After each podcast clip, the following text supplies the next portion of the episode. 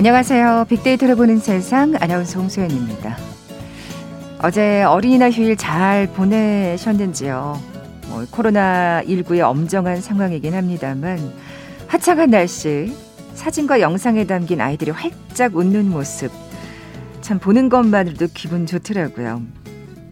그런데 어젯밤 깜짝 놀라신 분들 많으시죠? 낮에 아이들과 찍은 사진들 모바일 메신저로 건네려고 하는데 어, 전해지지도 않고 꼼짝을 하지 않는 상황이었는데요. 불과 20여 년 전만 해도 사진 인화하고 만나서 주고 받았는데 참 메신저가 작동을 하지 않으니까 당황스러웠던 분들 많으실 겁니다. 뭐 사진이야 좀 참을 수 있겠지만 모바일 결제도 그렇고요. 어느새 이 모바일 메신저에 익숙해져서 일상에 너무나 많은 부분을 의지하고 있었던 건 아닌지 돌아보게도 되지만 참 이제 불편한 건 어쩔 수 없는 것 같아요. 그게 현실이죠. 도대체 왜 이런 일이 종종 발생하는 걸까요? 잠시 후 글로벌 트렌드 따라잡기 시간에 자세히 살펴봅니다. KBS 제일 라디오 빅데이터를 보는 세상 먼저 빅퀴즈 풀고 갈까요? 자, 요즘 IT 기술을 통해서 정보 시스템을 개선해 나가는 사회 운동이 이어지고 있습니다. 일반인들이 자발적으로 나서서 집단 지성을 이루는 디지털 빅데이터 시대의 새로운 활동인데요. 조직적으로 정부의 공공 데이터 개방을 요구하기도 하고요. 또 공공 데이터를 통해서 시민들에게 도움이 될 앱을 만들기도 합니다. 자, 대표적으로 2011년 미국 동부에 폭설이 내렸을 때 사례가 있죠. 이 폭설로 전신주가 넘어져서 화재가 빈번히 발생했는데요. 구글 지도 위에 소화전 위치를 표시해서 시민들이 소화기를 가져갈 수 있도록 소화전 입양하기를 진행했고요. 뭐 우리나라에서도 이 활동가들이 공적 마스크 앱이라든지 개인 안심 번호 등을 만들어서 활용하고 있죠. 자, 인터넷상의 ICT 개발자 등 다양한 사람들이 자발적으로 모여서 정보를 신속하게 취득해 창의적으로 해결하려는 활동, 뭐라고 부를까요? 보기 드립니다. 1번 모범 시민, 2번 착한 시민, 3번 시민 해킹, 4번 시민 혁명.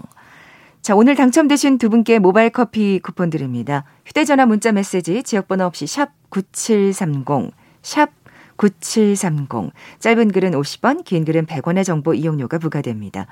KBS 라디오 어플 콩은 무료로 이용하실 수 있고요. 유튜브로 보이는 라디오로도 함께 하실 수 있습니다. 방송 들으시면서 정답과 함께 다양한 의견들 문자 보내주십시오.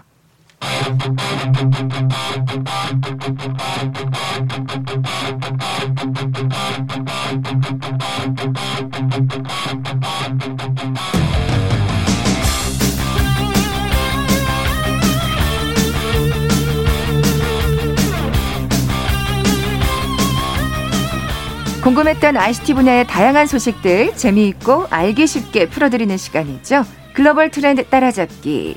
한국인사이트 연구소 김덕진 부소장, 서동환 연구원 나와 계세요. 안녕하세요. 네, 안녕하세요. 네, 안녕하십니까. 네, 먼저 서동환 연구원 빅데맨. 네, 네, 오늘은 어떤 빅데이터 사례 갖고 나오셨나요? 네, 오늘은 이제 처음으로 해외 사례를 가져와 봤는데요. 아, 예, 예. 네, 바로 미국판 배민이라고 불리는 디귿 브랜드입니다. 이 브랜드는 2013년에 미국 스탠포드 대학교 학생들이 창업한 회사인데요. 이때 당시에 이들이 살던 지역에 많은 식당들이 뭐 배달에 대한 수요는 많은데 배달 기사를 구하기 어렵다는 사실에 착안, 어. 착안을 해서 이제 만든 서비스입니다. 근데 이제 이게 잘 될지는 사실 잘 모르니까 이제 그렇죠. 네, 이제 자신들의 생각이 과연 맞을지 테스트를 해보기 위해서 이제 되게 간단한 형태의 배달 서비스를 시작을 했는데 이게 시작한 지 얼마 되지도 않아서 이제 막 주문들이 들어오니까 아, 이게 좀 되겠구나 싶은 음. 마음에 이제 본격적으로 사업에 음. 뛰어들었다고 합니다. 그때 당시 그러면 뭐 경쟁 회사는 없었던 거예요? 이때도 이제 미국에 사실 뭐 여러 업체가 있긴 했습니다. 뭐 2004년에 시작한 회사도 있었고요. 2011년에 시작한 회사도 있었습니다. 그러니까 이 디귿 브랜드는 2013년에 시작한 약간은 늦게 시작한 후발 주자였던 거죠. 그렇죠. 예. 그래서 이제 이 디귿 브랜드의 이제 창업자들은 아무래도 어 기존 배달 서비스의 회사들이 제공하지 못하는 그러니까 어느 정도 차별성을 가져갈 수 있는 그런 방법은 무엇일까 이제 고민을 했는데요. 이를 위해서 이제 배달 앱을 이용하는 고객이나 식당 주인들이 어떤 불편함을 느끼는지 음. 이를 파악을 하고자 알아봤습니다. 그랬더니 뭐 이런 것들이 있었다고 해요. 이제 뭐 고객들 같은 경우에는 뭐 예측 시간이 잘 안 맞는다. 음. 그러니까 뭐 30분 걸린다고 해서 기다리고 있었는데 막 1시간 지나서 오고 이러면 좀 화가 날 수도 있잖아요. 아, 그럼요. 이제 치킨 먹으려고 시켰는데 분명히 30분이 온다고 그래서 스포츠 경기랑 기다리고 있었는데 아, 네. 한 시간 있어도 안 오면 진짜 짜증 나죠. 네, 그렇죠. 근데 차라리 이런 경우에 처음부터 아, 한 시간 걸립니다. 이렇게 정확하게 말을 해 주면은 괜찮은데 뭐 그런 경우가 있고 그다음에 뭐 근데 사실 식당 주인 입장에서는 이제 요리할 때 걸리는 시간도 있고 뭐 배송할 때 걸리는 시간이라던가 이런 게 또 교통체증이 갑자기 발생하면 또 시간이 오래 걸릴 수도 있잖아요. 예측하기가 뭐 쉽진 않죠. 그렇죠. 예, 예. 굉장히 어려운 건데 또 그 뭐 이런 어려움도 있었고 주문량이 매번 다르다 보니까 이제 뭐 배달 기사를 뭐 적절하게 배치하는 문제라든가 네, 네. 아니면 뭐 배달 기사 입장에서는 이분들은 이제 한 건 한 건 할 때마다 돈을 받는 구조잖아요. 그래서 이제 최대한 많은 배달을 하는 게 중요한데 막상 배달하는 음식점에 갔는데 아직 음식이 나오지 않아서 기다려야 된다고 네, 네. 이런 경우에 이제 시간을 낭비하게 되는 음. 그런 단점이 있다 보니까 시간이 돈인 분들인데. 네, 맞습니다. 그래서 이런 문제를 해결하기 위해서 빅데이터를 이용하게 된 겁니다. 어, 이런 문제도 빅데이터로 해결이 가능한가 봐요. 네, 사실 예. 이 문제들이 식당에서 음식을 빨리 만들고 빨리 배송을 하고 이러면 대부분의 문제들이 해결되긴 하는데 배달 앱에서 이거를 해결해 줄 수는 없잖아요. 이런 네네. 문제들을. 그러다 보니까 이- 이들이 생각한 게 아주 정확한 예측 시스템을 만들어 보자 이런 거였습니다. 그러니까 음식이 만들어지는 시간이라던가 아니면은 뭐 교통 체증을 고려한 배달 시간, 어, 배달 기사의 뭐 대기 시간 이런 것처럼 이제 음식을 고객이 배달 앱을 이용을 해서 음식을 주문하는 순간부터 도달하는 과정까지의 모든 시간을 예측을 하는 겁니다. 음. 그래서 이렇게 하기 위해서 이제 이 브랜드에서는 이제 모든 그 실제 주문에 대해서 데이터를 기록을 남겼고요. 이를 기반으로 이제 정확한 예측 시스템을 구축을 했다고 합니다. 어, 이 예측 시스템이 어떤 방식으로 그럼 작동을 하게 되는 건가요? 그러니까 뭐 예를 들어서 이제 고객이 주문을 하게 되면은 이제 평상시에 이제 조리 시간이라던가 아니면 그때 당시의 주방 상황 이런 것들을 고려를 해서 이제 음식이 준비되는 시간을 정확하게 예측을 하고요. 이게 만약에 뭐 10분이 걸린다 하면은 이제 주변의 교통 상황이라던가 배달 기사도 이제 막 이동하는 수단이 다 다르잖아요. 이런 것들을 고려를 해서 그 음식이 준비되는 시간에 이제 배동 배달 기사가 도착할 수 있는 그런 분들이 이제 배치를 하고 네, 네. 이제 음식이 다 나왔을 때 이분들이 도착을 하겠죠. 그러면은 이제 배송지까지 최적의 경로를 바로 보내주는 겁니다. 음. 알려주는 겁니다. 이렇게 이제 이런 시스템이 갖춰지다 보니까 고객 입장에서는 이제 정확하게 음식이 언제 도착할지도 알 수 있고 네, 네. 평상시보다 이제 음식이 더 빨리 도착하는 그런 경우가 있는 거고 음. 식당 입장에서는 이제 complain이 감소하겠죠 네, 아무래도 그렇겠죠. 네. 그리고 이제 배달 기사 입장에서는 이제 음식을 기다리는 시간도 줄어들고 배달 경로도 최적화되다 보니까 아무래도 이제 이동 시간을 줄일 수가 있어서 평소보다 더 많은 한 시간 동안 이제 더 많은 배달을 할 수 있어서 음. 이제 더 많은 수익을 올릴 수 있고 그러니까 이런 이- 경우가 생기는 거죠. 이게 그 실제로 해외 사례긴 아니면 국내에 있는 배달 앱들도 이런 걸좀 그렇죠. 벤치마킹을 많이 했거든요. 예, 예. 근데 이제 저도 이제 일부 오픈 데이터나 그 이제 그런 배달 앱들이 쌓고 있는 데이터를 실제로 본 적이 있는데 어 우리가 아는 것보다 상당히 자세해요. 어. 예, 예를 들면은 우리가 식당에서 보통 음식을 하시는 분들이나 배달을 예전에 뭐 중국집이다라고 하면 보통 이 정도까지는 돼 있잖아요. 예를 들면 전화번호를 이제 등록이 돼 있어서 그 전에 전화하신 분이 누군지 그래서 뭐몇동 몇 호인지 안 물어봐도 될 수 있는 정도까지 돼 있잖아요. 네, 네. 근데 실제로 우리가 배달이 언제 도착했고 그리고 그 사람이 어떤 카드를 썼고 그리고 어디에서 어떤 앱을 썼고 이런 것들을 일반적인 식당은 알 수가 없는데 이런 앱 기반으로 하고 있는 앱 서비스는 그런 걸 다 데이터로 모아 놓습니다. 그렇죠. 그래서 이제 테이블을 제가 한번 본 적이 있는데 예를 들면 A라는 지역에 A라는 음식 종류, 그러니까 예를 들면 뭐 중식이다. 중식이고 그 중식을 몇 시에 어떤 카드를 통해서 주문을 했고 그 주문이 들어온 게 얼마큼 요리가 걸려서 배달이 몇 분이다라는 게 다 데이터로 있다 보니까 이게 무서운 건 뭐냐면 한번 데이터로 쌓아놓는 게 아니라 이게 계속 누적이 그렇죠. 되잖아요. 데이터가 쌓이면 쌓일수록 그렇죠. 훨씬 더 정교해지고 정확해지겠죠. 맞아요. 그러니까 말씀하셨던 음. 것처럼 우리 연구원님 말씀하셨던 것처럼 이 시간이 정확해지는 게 절대 한 번에 되는 건 아니고요. 갈수록 이걸 갖고 예측하고 시뮬레이션을 하니까 그럼 그 결과값들을 또 배달은 우리가 실시간으로 볼 수 있잖아요. 예를 들면 A라고 해서 한번 동선 이렇게 바꿔볼까? 그랬더니 이제 다음 날에는 실제로 배달 시간을 주는 거죠. 음. 자, 이런 방식을 통해 가지고 쌓여 있는 데이터들이 계속적으로 최적화되고 있는 상황이다. 뭐 이렇게 같이 설명을 드릴 수 있을 것 같아요. 그러니까 이, 이 앱을 사용하면 사용할수록 그렇죠. 점점 더 이 앱은 더 정교해지고 정확해질 수밖에 그렇죠. 없는 뭐 거예요. 예를 들면 똑같은 배달을 시켰는데 어제는 65분 걸렸던 게 한 다음 주쯤 되면 60분 걸리고 뭐 이럴 수 있는 어, 거죠. 예. 그러니까요. 네. 네.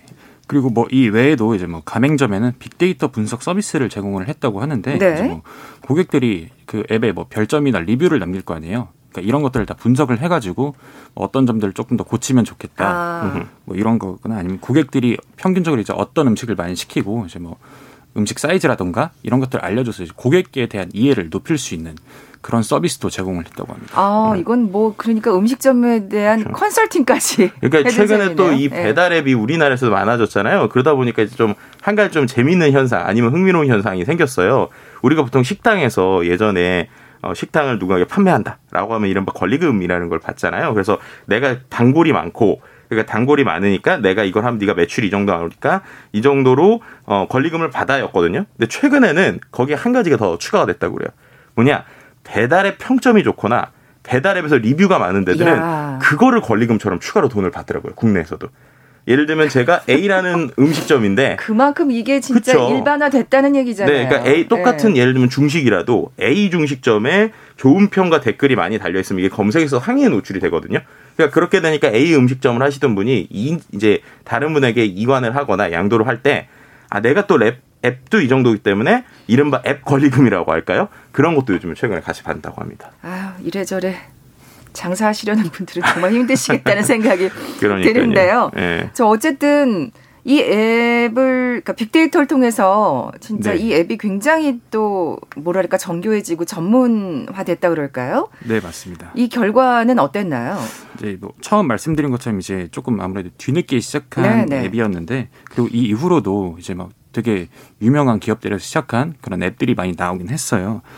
그런데 이제 이 앱 같은 경우에는 서비스를 출시한 지 7년 만인 2019년에 이제 미국 배달앱 시장에서 점유율 1위를 이야. 달성했고요. 네. 그다음에 뭐 코로나 19 이후에도 그 미국에서 또 아무래도 이제 비대면으로 서비스를 많이 이용을 하다 보니까 그렇죠. 매출이 이제 큰 폭으로 증가했다고 하는데 사실 이 브랜드의 성공이 온전히 빅데이터 덕분이라고는 할 수는 없겠지만 그래도 굉장히 큰 부분을 아, 그러니까요. 담당했다고는 말씀을 드릴 수 있을 것 같습니다. 네, 아주 그 1위가 되는데 아주 톡톡한 역할을 한 것만은 분명한 것 같습니다. 그러니까요.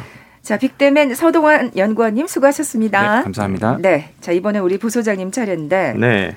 어제 저도 친구랑 그 톡을 하고 있다가 네. 어 야 왜 내게 너한테 가질 않지 이러더니 결국 우리 문자로 그 사실 대화를 나눴거든요. 그러니까요. 예. 실제로 어제 저녁에 저희 작가님도 저한테 문자를 보내셨어요. 갑자기 톡이 잘 안 된다. 근데 음, 음. 이유를 잘 모르겠다. 그래서 이메일로 이제 대본을 보내줬으면 좋겠다라고 얘기를 주셨는데 이제 그럴 정도로 우리가 어제 밤에 갑자기 이제 국내 메신저 1위죠. 우리가 모두 다 거의 말씀하신 대로 문자 대신으로 쓰고 있는 톡에서 접속 오류가 발생한 거죠. 특히 이제 컴퓨터, 그러니까 PC로 이 톡 쓰시는 분들 많을 거예요. 뭐 파일 전송하거나 여러 그렇죠. 개. 네. 예. 근데 일부 PC에서는 아예 로그인도 안 됐었습니다. 그렇군요. 네, 그래서 뭐 모바일에서 메시지 송수신도 안 됐고 특히 이제 어제 어린이날이었잖아요. 그러니까 어린이날이어서 저도 이제 저희 가족분들에게 이제 저희 어머니 아버지에게 저희 아들이 어제 막, 어, 막 혼자서 막, 막 방송 찍듯이 막 영상을 찍어서 그거를 톡으로 보내주려고 하는데 전송이 잘 안 되는 거예요. 그러니까요. 제가 오프닝에서도 네. 말씀드렸지만 어제 그 아이들과 즐겁게 보낸 그 네, 시간을 이제 기록으로 남긴 그 사진들 그렇죠. 뭐 가족끼리 좀 또 서로 공유하기도 하고 음. 또 사실 지인들한테 자랑할 수도 있잖아요. 이렇게 맞아요, 놀- 맞아요. 놀았다고. 네. 전혀 그런 활동을 못 한 거네요. 그러니까요. 네. 하필 또 그 시간에 그렇게 돼가지고 어 이제 실제로 전송이 안 됐었는데요. 어쨌든 장애 복근 한두 시간 만에 이제 어 개선되긴 했습니다. 그랬군요. 네. 근데 진짜 야 그게 얼마나 우리가 여기에 젖어 들어 있는지 그러니까요. 익숙해져 있는지를 또 실감하게 된 어제 저녁이었던 것 같아요. 진짜 불편하더라고요. 네, 그러니까 말씀하신 것처럼 대부분의 댓글들도 봐도 야 진짜 오랜만에 문자 썼다 이러시는 분들이 좀 많이 있었고요. 예. 그다음에 또 한 가지는 최근에는 이 간편 인증이라고 해서 우리가 뭐 로그인을 하거나 웹사이트에 접속하거나 이럴 때도 이 톡에 연동되는 경우가 많아요. 그러니까 이게 이제 이슈라는 건데 예를 들면 최근에 이제 또 가상화폐 거래하시는 분들이 원체 많으시잖아요. 근데 그런 분들 같은 경우는 우리가 뭐 주식 같은 경우는 정확하게 거래 시간이 있지만 이거는 24시간 돌아가다 그렇죠. 보니까 새벽에도 거래하려고 들어가야 되는데 이때도 이 톡의 이제 인증을 통해서 서비스에 접속하시는 분들이 음. 있으세요. 그럼 그런 분들이 이제 로그인이 안 되는 거죠 한마디로. 네. 그래서 이런 걸 통해서 문자 서비스를 통한 인증 번호 전송착의로 뭐 긴급 전화한다든지 뭐 이런 일이 좀 있었는데요. 어, 어떻게 보면 이렇게 톡에서 대규모 장애가 일어난 게 어, 지난해 3월 17일 한 30분 정도 오류가 났었는데 그때 이후로 1년 2개월 만입니다. 맞아요. 또 기억이 나네요. 지난해 네. 그랬었던 게. 그렇죠. 예. 근데 그때 이제 낮 시간이어가지고 사람들이 좀 당황을 했었던 건데 이번에는 어쨌든 저녁 시간이고 일부긴 했거든요. 근데 어쨌든 간에 이럼 이거 보상해 주는 거냐라고 했을 때 일단 보상은 좀 어렵습니다. 왜냐하면 일단 이게 무료 서비스고 그다음에 최근에 넷플릭스 법 이래서 실제 많이 사, 쓰는 사람들이 오랜 시간 동안 뭔가 이렇게 오류가 나면은 보상해 주는 부분이 있거든요.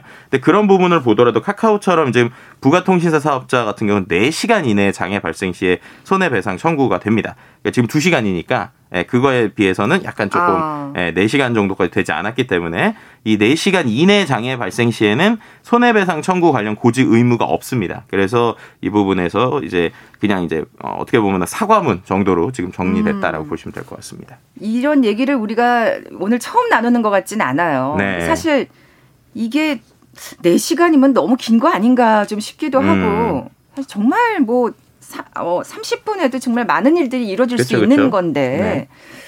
좀 이런 법은 개선이 돼야 하지 않을까. 그만큼 우리가 진짜 사실은 이 메신저에 굉장히 우리 생활을 의지하고 있는 거잖아요. 그러니까요. 예. 뭐 말씀하신 것처럼 어, 이 메신저뿐만 아니라 우리가 플랫폼에서 일어나는 일들이 거의 대부분의 우리의 그러니까요. 모든 걸 차지하죠. 뭐 네. 생활, 경제, 문화, 뭐 광고 등등을 다 하다 보니까 이 플랫폼 속에서 사는 우리들의 또 한 번의 자화상을 보여준 게 아닐까라고도 볼 수 있을 것 같아요. 맞아요. 근데 가끔은 좀 무섭네요. 네. 이렇게 정말 뭐가 마비가 됐을 때 뭔가 진짜 일이 제대로 진행되지 않아서 엉망이 된다고 아우 좀 상상만 해도 진짜 사실은 끔찍하거든요. 그러니까요. 네, 그리고 네. 이게 확실히 이런 플랫폼들이 영향력이 있는 게 예전에 뭐 예를 들면 어떤 부서에서 어떤 뭐 홍보나 마케팅을 했다 이게 잘못되면 일부 사람들에게만 뭔가 이렇게 피해나 보상을 주거나 일부 사람이 이게 끝나는 거잖아요. 근데 이런 회사들이 뭐 하나 잘못했다고 하면 이제 그 범위가 너무 큰 거예요. 음. 뭐 예를 들면은 이제 이어서 좀 말씀드릴 수 있는 게 네이버에서 지난주에 한 이벤트를 했습니다. 네. 근데 그 이벤트가 예를 들면 예전에 뭐 다른 기업이었다 아니면은 뭐 어떤 IT 기업이었다라고 하면은 그냥 어느 정도 사과 그리고 거기에서 아 이거에 대해서 뭐 기획한 사람이 뭐 잘못했습니다 정도로 끝날 수 있는 일인데 이게 원체 짧은 시간에 참여자들이 많다 보니까 상당히 지금 이용자들에게 불만을 주고 있는 아. 한, 한 가지 이슈가 있습니다. 그렇군요. 그러니까 또 이것도 어떻게 보면 그만큼 네. 이 플랫폼이 우리의 생활을 지배하고 있다는 또 반증일 것 같은데 네네. 그만큼 또 책임감을 가져야 돼요. 네, 맞아요. 예. 어떤 이벤트였는데 뭐가 문제가 된 거예요? 네, 그러니까 예. 그 블로그 챌린지라고 그래서 최근에 초, 최, 최근에 우리가 이제 SNS 외국 걸 많이 쓰잖아요. 뭐 예를 들면 뭐 짹짹이라든지 여러 가지를 쓰는데 그러다 보니까 국내 블로그를 예전보다 안 쓰니까 국내 블로그를 활성화하겠다. 라고 하는 어떤 이벤트를 한 거예요. 어. 그래서 그 이벤트를 원래는 일주일 동안 이제 열흘 동안 쭉 이어서 오늘 일기 챌린지라고 그래서 자기 블로그에다가 일기를 쓰고 해시태그를 달면 한마디로 이제 캐시 이제 거기에 있는 페이저 그러니까 마일리지 같은 형태의 패시, 캐시를 주겠다라는 거였는데 음. 그거를 이제 사흘 만에 이제 3일 만에 조기 종료한 것입니다. 그러니까 어. 정말 많은 사람들이 몰렸군요. 네, 뭐 이따가도 말씀드린 정말 많은 사람들에서 대충 계산을 해봤더니 한 90억 이상 돈이 나가게 생겼던 상황이었더라고요. 실제로 아, 했으면. 아 뜨거 했겠네요. 네, 그러니까요. 주최 측에서는. 네, 원래 예. 이제 주최 측에서 이렇게 했어요. 매일매일 블로그에 일기를 남기면 3일 동안 일기 남기면 1,000원 주고 열흘 남기면 5,000원 주고 14일 동안 하면 만 원. 그래서 한 사람당 누적해서 총 16,000원어치 어떤 포인트, 그러니까 그 어떤 그 물건을 사거나 컨텐츠를 살 수 있는 포인트를 주겠다라고 했던 건데요.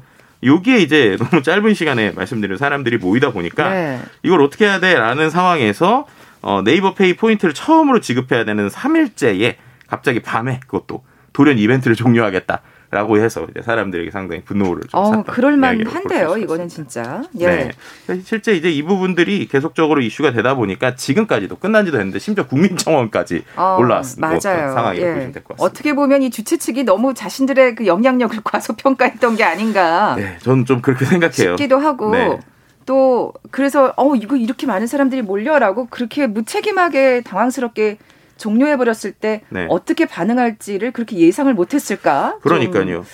어떻게 보면 좀 한심해 보이기도 하네. 네. 하는데요. 근데 이제 아. 한편에서는 이게 또 어떤 문제가 있었냐면 이거를 단순히 이제 뭐 예를 들면 기획자가 잘못했습니다라고 얘기한 게 아니라 이 핑계가 아주 이제 사람들을 좀 화나게 했던 어. 이유입니다. 그렇군요. 그 힌트는 그러면 그 핑계는 우리 뉴스 듣고 나서 좀 자세히 또 네. 파헤쳐 보도록 할까요? 알겠습니다. 네, 글로벌 트렌드 따라잡기 함께하고 계신데요. 잠시 라디오 정보센터 뉴스 듣고 나서 계속 이어가죠.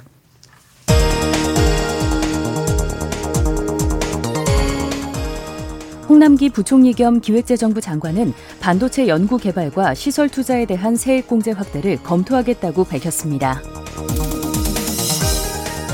30세 이상 군장병에 대한 아스트라제네카 백신 접종이 70%에 육박한 가운데 현재까지 총 20여 건의 이상 반응 신고가 접수됐으며 모두 경미한 증상인 것으로 보고가 됐다고 국방부가 밝혔습니다.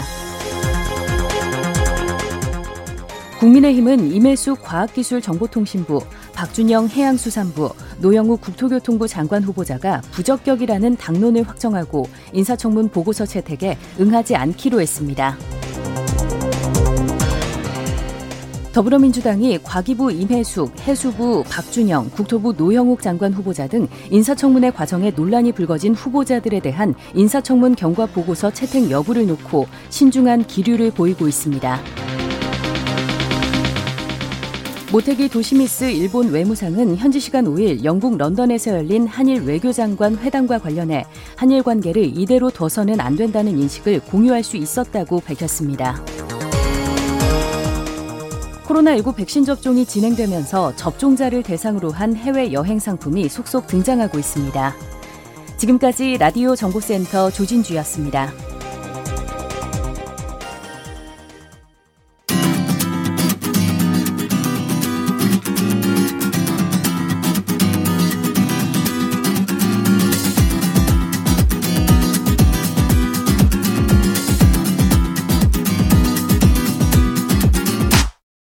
KBS 일라디오 빅데이터로 보는 세상.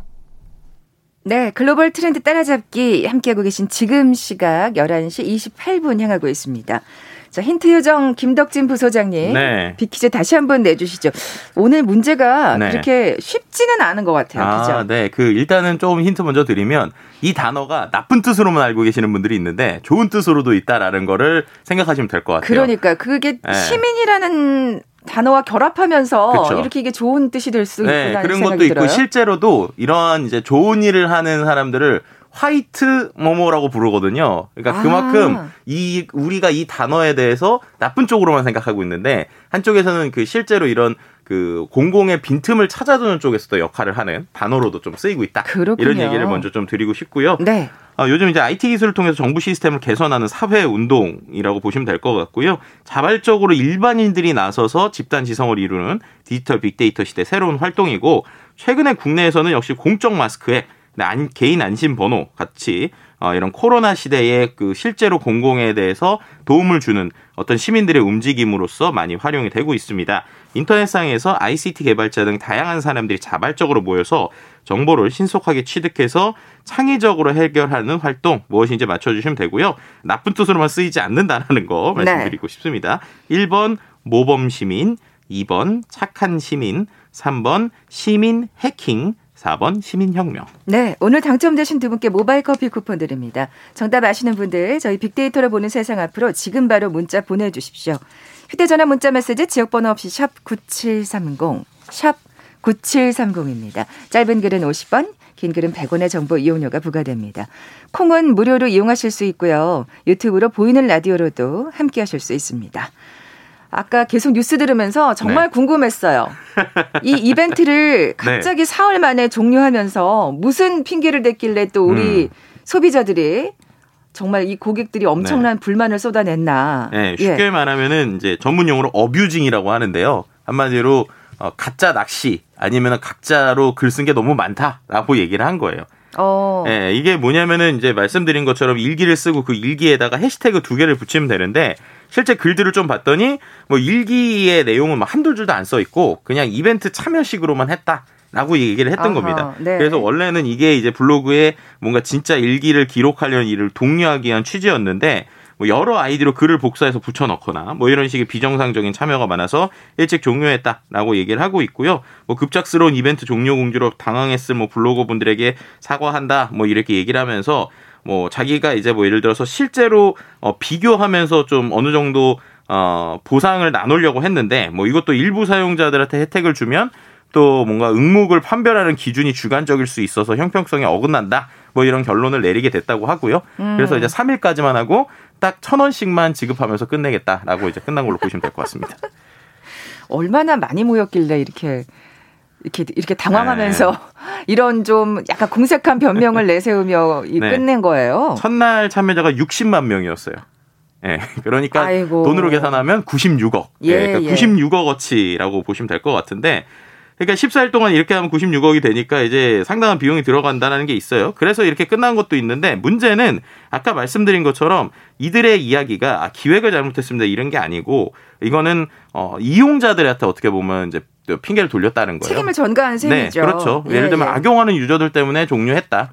아, 우리들은 원래 뭐 어, 활성화하려고 했는데 그랬다라고 하니까 사람들이 상당히 분노했고요.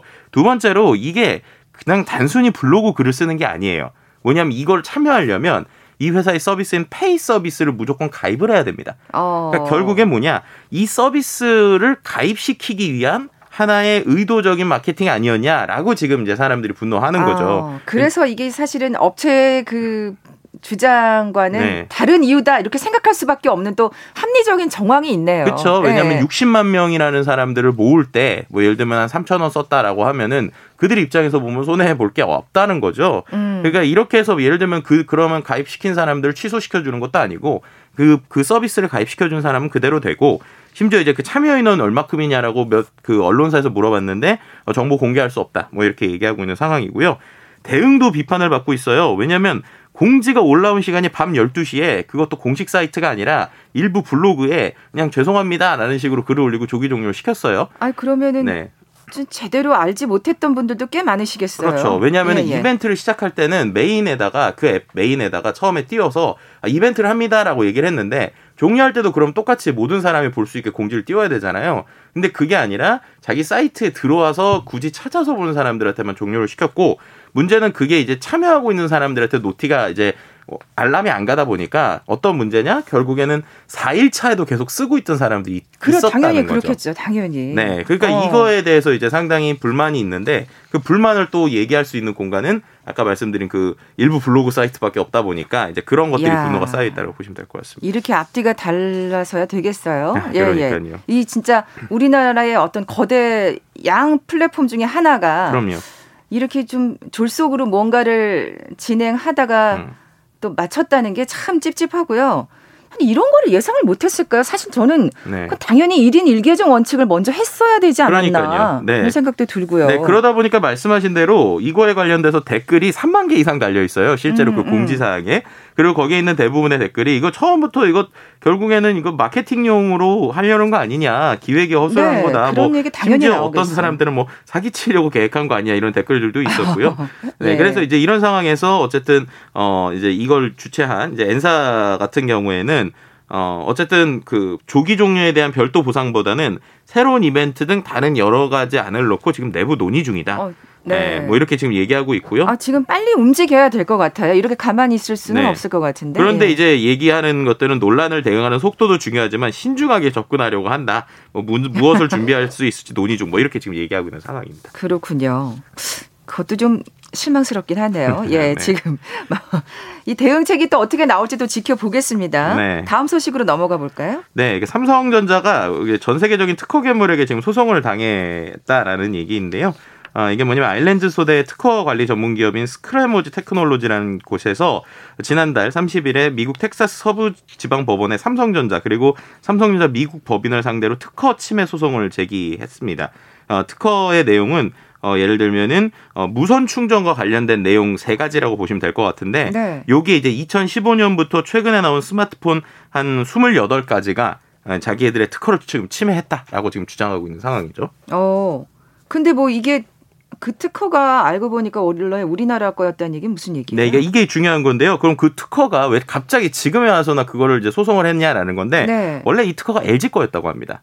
아. 네, LG전자에서의 그 LG 이노텍이라고 하는 회사의 무선 충전과 관련된 특허인데 이 특허를 어, 이 회사가 말씀드렸던 이 어, 스트레멀리 테크놀로지가 구매를 한 거죠. 그러니까 구입을 해놓고서 그 구입을 한 특허를 가지고 이번에 이제 소송을 걸었다라고 보시면 될 것 같고요. 원래 이 특허를과 함께 한 LG에서 가지고 있었던 특허가 한 120건 정도 있었는데 그 120건을 어 지난해 그리고 올해 그렇게 다 계속 나눠서 어 이 회사에서 그 특허를 구매를 했고요. 그 구매한 특허를 가지고 이번에 얘기했다라고 보시면 될 것 같습니다. 어, LG는 왜 이런 특허를 그 회사에게 판 거죠? 일단 두 가지인데요. 첫 번째는 이제 본인들이 하는 사업과 이제 상관이 없어졌다라는 거예요. 왜냐하면 무선 충전과 관련된 거나 카메라 모듈 같은 건데 이런 것들이 어, 공급이 극히 제한적이고 수익성이 떨어진다는 건데요. 이게 결국 핵심은 뭐냐? LG폰이 철수했기 때문이라고 맞아요. 보시는 게 쉬울 것 같아요. 그게 정말 예, 네. 정답이네요. 네, 왜냐하면 네. 스마트폰에서 썼던 건데 이제 그 LG 이노텍은 결국에는 LG전자의 스마트폰에 납품하는 데잖아요. 그렇죠. 그러니까 더 이상 그게 필요가 없어지니까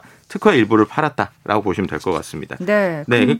좀 아쉽 다는 생각이 드는 게 네. 결국 이제 부메랑처럼 우리한테 지금 그러니까요. 뭔가 발등에 불이 떨어진 셈인데 아까 특허 괴물이라고 하셨잖아 이 회사가. 네, 그러니까 왜 그럼 기존까지 어떤 문제가 없었는 이유는 뭐냐면요. 보통은 이런 제조사들끼리는 서로 간에 특허를 교환해요. 그러니까 예를 들면 LG전자에서도 특허가 있을 거고 삼성에서도 특허가 있을 거잖아요. LG는 삼성의 특허를 받고 삼성은 LG의 특허를 받아서 서로가 이제 돈을 안 내고 썼었던 상황인데 말씀하셨던 이 특허 괴물이라고 하는 이, 이 회사 같은 경우에는 그냥 무조건 전 세계에 있는 특허를 마구잡이로 삽니다. 사가지고 그거에 대해서 틈이 있다 그러면 소송을 제기하고 로열티를 받는 상황이에요. 그러니까 이 회사는 아이고. 스마트폰을 안 만드는 회사죠. 안 만드는 회사니까 주고받을 게 없는 거예요. 그 무선 충전 네. 기술을 왜 사는 거예요? 이제 정말 네. 이러려고 산 거예요. 정말 이러려고 산 거죠. 예. 네. 그래서 아. 이미 이 회사 같은 경우에는 그 전에도 뭐 예를 들면은 삼성전자와 뭐 네오드론, 솔라리스, OLED, 썬레이 메모리 등 여러 가지의 수차례 소송전을 벌이고 있고요.